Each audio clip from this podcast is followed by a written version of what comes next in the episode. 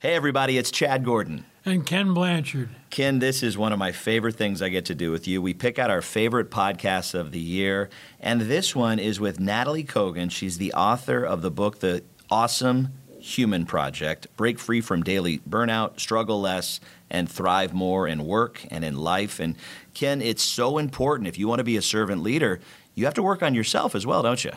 Yes, and I think that burnout is a real common thing now with the craziness of of life and and you got to get in touch with what's bothering you and what's happening with you because you can't be with your people if you aren't comfortable with where you are.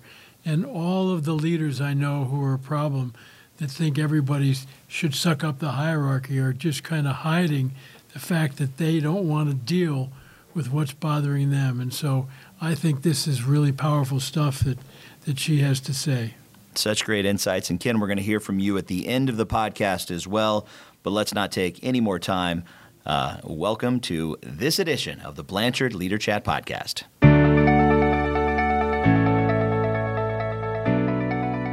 Welcome to the Blanchard Leader Chat Podcast. Hi, this is Ken Blanchard. We need a new leadership model in business today, one that values both people and results where leaders see their role as serving instead of being served. In this podcast, my friend and colleague Chad Gordon interviews experts who help us explore different aspects of leadership. I know you'll be encouraged and inspired by what you hear, and you'll walk away with ideas and insights that will help you be the type of leaders others want to follow. Ready to get started? I'll be back at the end of the interview where I'll share what I've learned and how I'll be putting it into action. Now, enjoy this installment of the Blanchard Leader Chat podcast.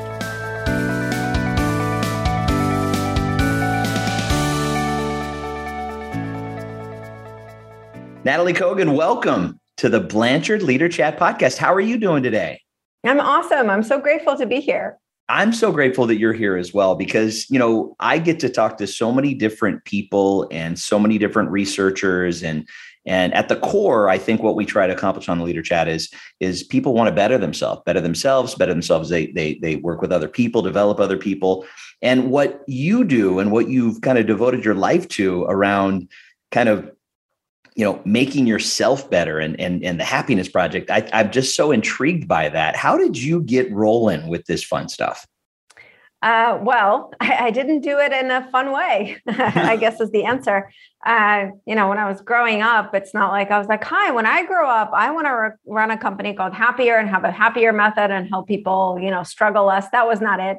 Um, I came to this um, through a lot of struggle. You know, I grew up um, in Russia. I came to the US as a refugee when I was a teenager with my parents and experienced that was incredibly challenging as you can imagine we literally came with nothing and i kind of always believed and that experience cemented in me this idea that anything in meaningful in life you have to struggle and it's the right thing and so i worked really really hard and i uh, accomplished a tremendous amount. I you know built a really successful career in finance and technology and started five different companies and wrote books and had a family and did all the things like honored really my american dream but the whole time I really struggled inside and I felt exhausted. And I never ever, I mean, words like self care were ridiculous to me because, you know, I was a superwoman who needs self care. And I really struggled. I didn't know what to do with any kind of normal, difficult feelings of doubt or anxiety. So I just ignored them all. And then several years ago, I went through a really severe burnout. Um, more than that, actually, I've called it a breakdown in being. I just stopped being able to function. Um, and it was really scary uh, because for the first time I couldn't just push, I couldn't just will myself through um, as a leader. I mean, I was running a company called Happier, if you can imagine, and here I was, you know, in the darkest place um, as a mom, as a human, and um, as scary as that was, uh, it was a blessing in a way because it forced me for the first time in my life to consider my relationship with myself and my work and um, learn how to live and work and give and contribute in a different way. And so I went on this journey of doing a lot of research and going really deeply into Eastern and uh, disciplines of yoga and you know doing all kinds of research to help myself heal and do work that I love without um, constantly sacrificing my being and my well-being. And in the process, I developed what we now call the happier method that I am so grateful and lucky to teach to companies and teams and tens of thousands of awesome humans. Um, and that's how I got to where I am today. So it definitely was not by design, but I, I truly, truly, truly feel um, that this is what I'm meant to do. And I pinch myself for that every day. I, I, love it. It, it, you're, you're an entrepreneur of emotional fitness. I mean, that, mm. is just the, the focus for that is just so unique and you've created such a great niche and your newest book, the awesome human project. I mean, it, it really is about taking what you've learned and taking, you know, by some of your struggles and, and some of your concerns, you've actually went out and found science-based reasons and ways mm can overcome this. So, mm-hmm. so let's let's dig into the book a little bit and and why did you why did you feel like this was the right time? Because I assume this wasn't a COVID related book. This was something that no. was necessary before. but my gosh, talking about being being there where the market really needs you because we have changed quite a bit from pre COVID mm. and how we deal with our day to day. Yes, uh, it was not a COVID book. It, the book was first conceived. It's my second book in the last four years. My first book came out four years ago. It's called Happier Now. So this was conceived three years ago before any of us could imagine what was happening.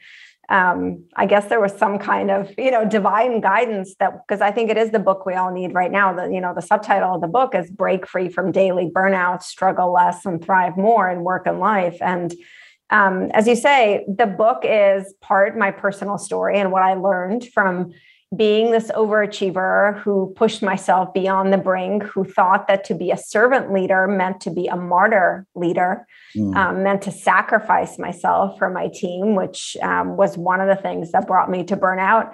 And so I do share my personal experience and lessons I learned. And as you mentioned, you know, my my methodology is based on a lot of research. I kind of the combination for me is I, I teach everything through a personal lens. That's just my way.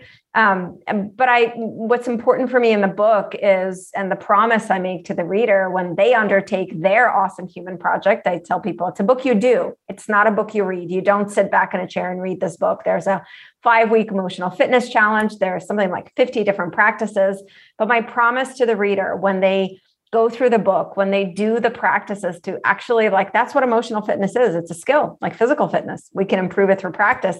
My promise is that no matter how challenging life or work are, and challenges are constant in life, um, they will learn to improve their inner experience, to struggle less. And when we struggle less, we have more energy, more of our capacity to give to be a force of good at work or in our families. And that's my promise in the book. And so it's it's it's both personal and um, i take you by the hand as one of the reviewers said and i guide you through this emotional fitness um, experience and learning experience. You actually create by the end after you go through your awesome human project you have this toolkit of these skills and practices to help yourself struggle less so you can do all the things that you truly actually care about. The book's called The Awesome Human Project Break Free from Daily Burnout, Struggle Less, and Thrive More in Work and Life. And I like your approach and your take on burnout. And I think about yeah. the mm. last couple of years, um, there was a time where everybody was was just kind of sitting still and kind of walloped by what what was happening to us, mm-hmm. and, and, and we're trying to figure out our place, and and our companies were trying to survive, and now we're back in it. And I think there, to a person, everybody feels that they've never worked harder and they've never had mm. more on their plate. Um, there is there, there's value to actually be able to voice that and share when you you're overwhelmed and, and you've done too much, right? I mean, you can't we just can't keep, you know, swallowing all of this and expect us not to burst at some point. Exactly. And, you know, you put it really well. You know, one of the things that I talk about, I think I put this on social media, maybe on Twitter the other day, is, you know, please take off your superhero capes everybody mm-hmm. you know we we have this culture of like superheroes you know i used to love when people would call me a superwoman oh my god nataly you're such a superwoman you are an entrepreneur and a ceo and a mom and you get everything done and all this kind of stuff you know what it's hard enough to be human and my call to everyone, including myself, is let's take off our superhero capes. Let's acknowledge that we are human beings. That means we don't have unlimited energy. That means things like self care, which I define as a skill of fueling your emotional, mental, and physical energy. Let's recognize that is not a luxury. That is not a gift. That is not a soft skill. That is a human need. Let's all acknowledge that uh, just because we love our jobs, as many of us do, doesn't mean we have unlimited energy to do them.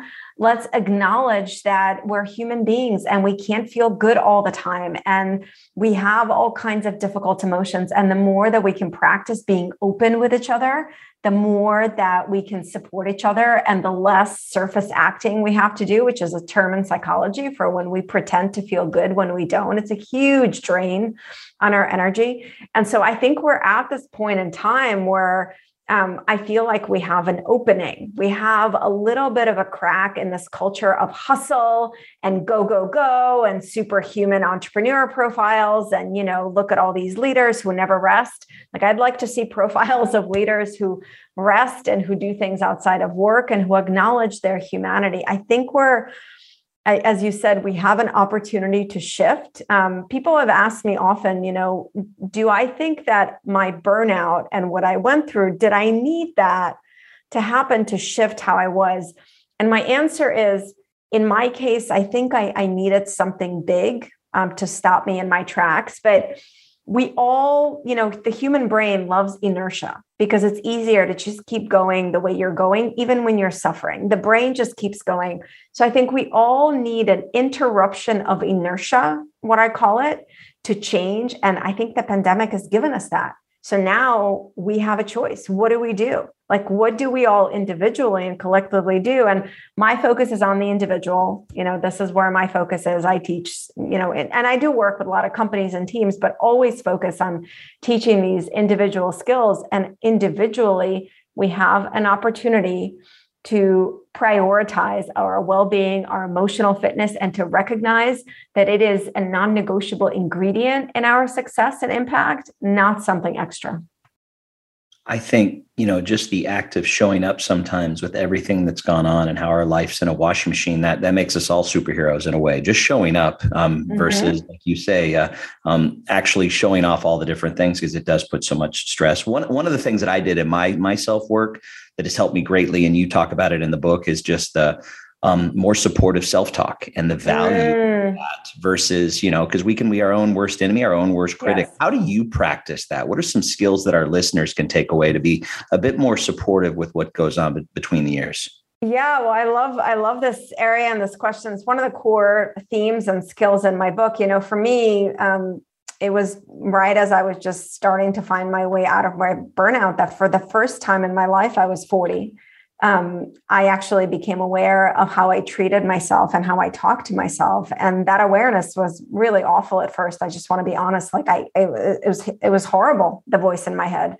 It was some kind of mix of a never happy drill sergeant. You know, more, more, more, not enough, not enough. Give me a hundred more, and like the harshest critic. It's almost like there was this person in my head who was constantly looking out for how I wasn't good enough or not doing this well enough and that awareness is the first step. And so one of the first um, practices that i do invite um, the listeners to it's a very simple practice. It's a question. What is the relationship that you have with yourself?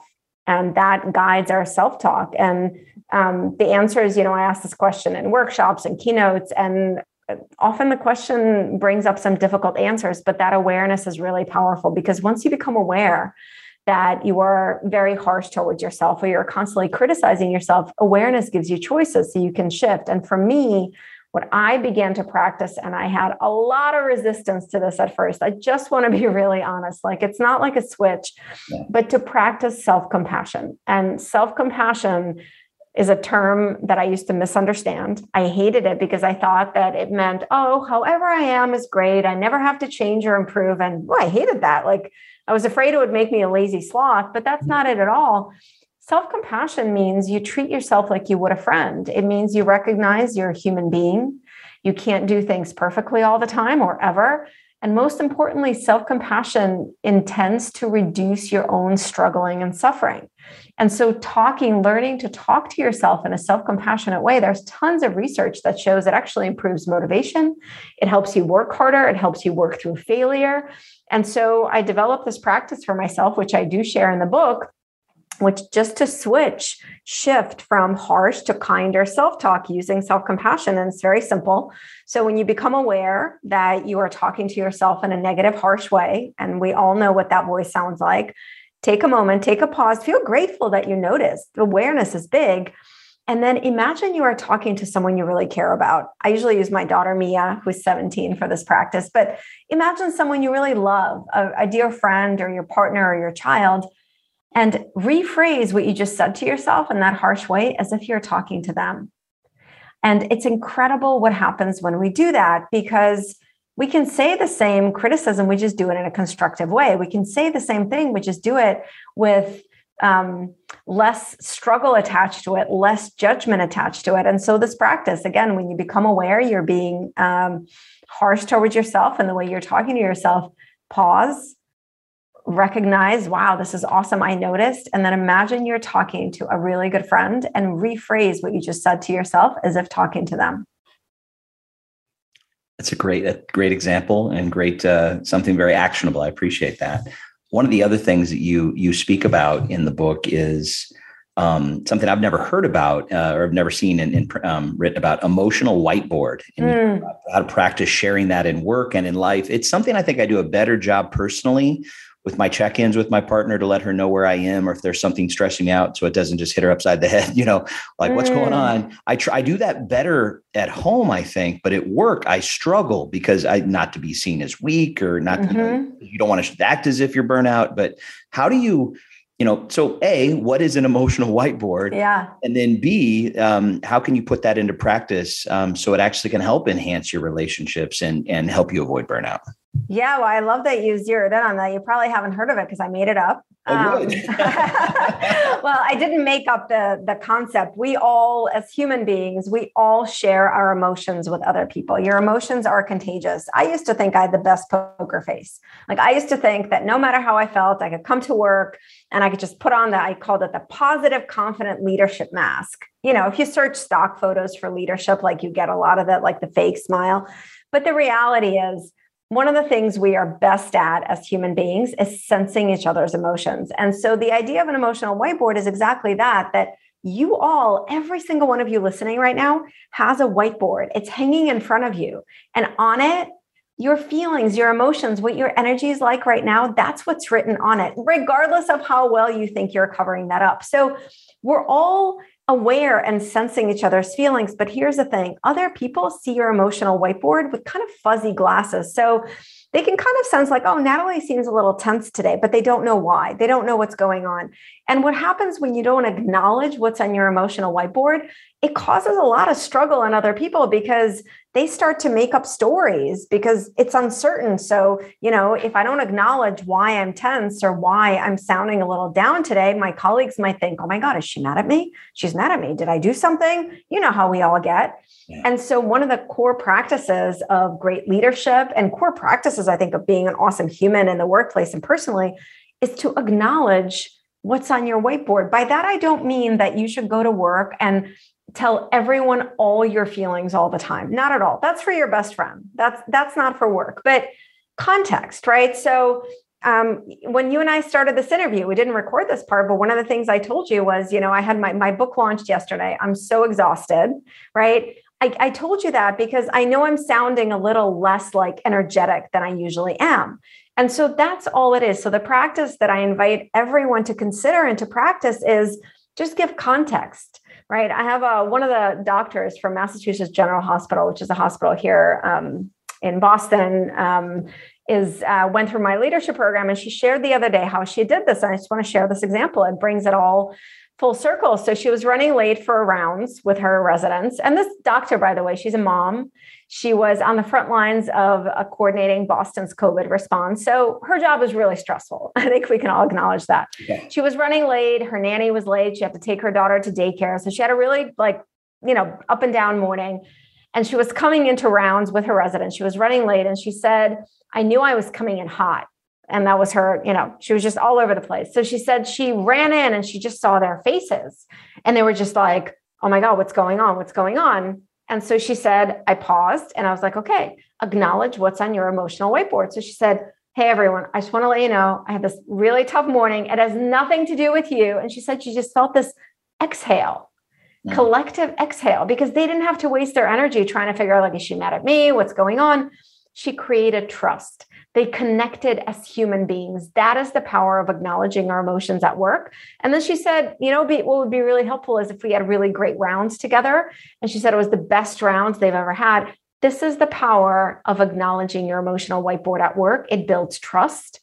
It creates an opportunity for you to connect with your colleagues as a human being. And I get that it's vulnerable and I get that it's scary, but remember, you don't have to tell, give a whole TED talk about your feelings. Just one sentence, just give people context. Ask yourself, what would be helpful for my colleague to know about how I'm feeling so that we can really connect and there's trust and they don't have to waste their energy to struggle. I love that. You don't have to give a TED talk about what's going on. I like that. you can do that with your best friend. Absolutely. Absolutely. Absolutely. All right. Time for just a, a couple more questions. Um, and this one is just from the frame of a leader um, organizational leader, uh, uh, you know, somebody big or small, where, wherever they are, how can they nurture, you know, or create an environment that that helps people feel more, more uh, psychologically safe at work? How, what can, what are the steps that a leader can do to just just serve their people in this this different way, mm. in, in a mm. necessary way? Yes, you know, and t- two essential steps. And the first is to practice. You know, one of the core things um, that I learned as a leader that I, you know, work with a lot of leaders is you can't teach what you don't practice. And so the most important thing for you as a leader is to practice acknowledging what's on your emotional whiteboard, sharing not just the good feelings, but your challenges. So being actually open on your own gives permission to everyone you lead to do the same. So the first and most important thing is to practice this on your own. But the second is to create opportunities for people on your team to be able to be open with you and to just listen and create that safety without judgment, without jumping in to fix things. And I teach this practice to leaders that I work with on um, just like what we just talked about, acknowledging what's on your emotional whiteboard. Do this as a team right? At a weekly team meeting, begin, go around, everyone say one sentence about what's on their emotional whiteboard. You know, some teams do this like red, green, uh, yellow about their feelings. I'm not a fan because that doesn't give me context, right? If I say my feelings are red, does that mean I'm angry or exhausted? I don't know. It doesn't give context. So go around to share one thing that's on your emotional whiteboard. Do this as a team. You know, there's tons of research that shows that, especially during times of change and uncertainty, uh-huh, like current environment, right? The definition of our current reality, especially during those times, uh, leaders who practice this kind of emotional openness and create a safe space for their teams to do the same, create psychological safety, create a sense of trust, and actually are most effective at leading their teams through challenges. So, if there was one thing that you want our listeners to take away from our conversation today um, that could really have an impact on their lives right away, what would that be? You can't give what you don't have. As a human, as a leader, as a parent, you cannot give what you don't have. If you are not cultivating your own emotional fitness, if you're not fueling your energy, if you're not learning how to be more compassionate towards yourself, you cannot give that to others. And that's not for lack of trying, and it's not for lack of care or intention. The way we treat others is rooted in how we treat ourselves. And so, if you truly want to be a servant leader, have a positive impact on others, you have to begin with yourself. Nataly Kogan. The book is called The Awesome Human Project. Uh, if people want to dig a little bit more into you uh, and, and find out some more, where would you send them? NatalyKogan.com, very easy. And there's lots to dig on, including videos and all the five emotional fitness skills. Anything you could want, NatalyKogan.com. Nataly, it's been a pleasure. Thank you so much for joining us on this episode of the Blanchard Leader Chat. Awesome questions. Really grateful for your thoughtful questions and grateful to be here. Thank you. And thank you for joining us for today's podcast. If you enjoyed this interview and like to learn more and also help us grow the audience, please subscribe to the Leader Chat podcast on iTunes, Stitcher, or Google Play or wherever you're listening. And please share this with your friends. The best way you can help us grow, though, is feedback. As Ken Blanchard says, feedback is the breakfast of champions. So please write us a review if you haven't already. And by the way, this podcast is sponsored by the Ken Blanchard Companies. If you'd like to learn more, there's even a lot of free resources to better yourself and your organization. Go to kenblanchard.com. You'll find all kinds of free tools and materials to help you and others grow. Thanks again to our guests for joining us today. For now, I have the pleasure of turning it over to Ken Blanchard for his thoughts on what we discussed. Here it is, your final minute with Ken Blanchard.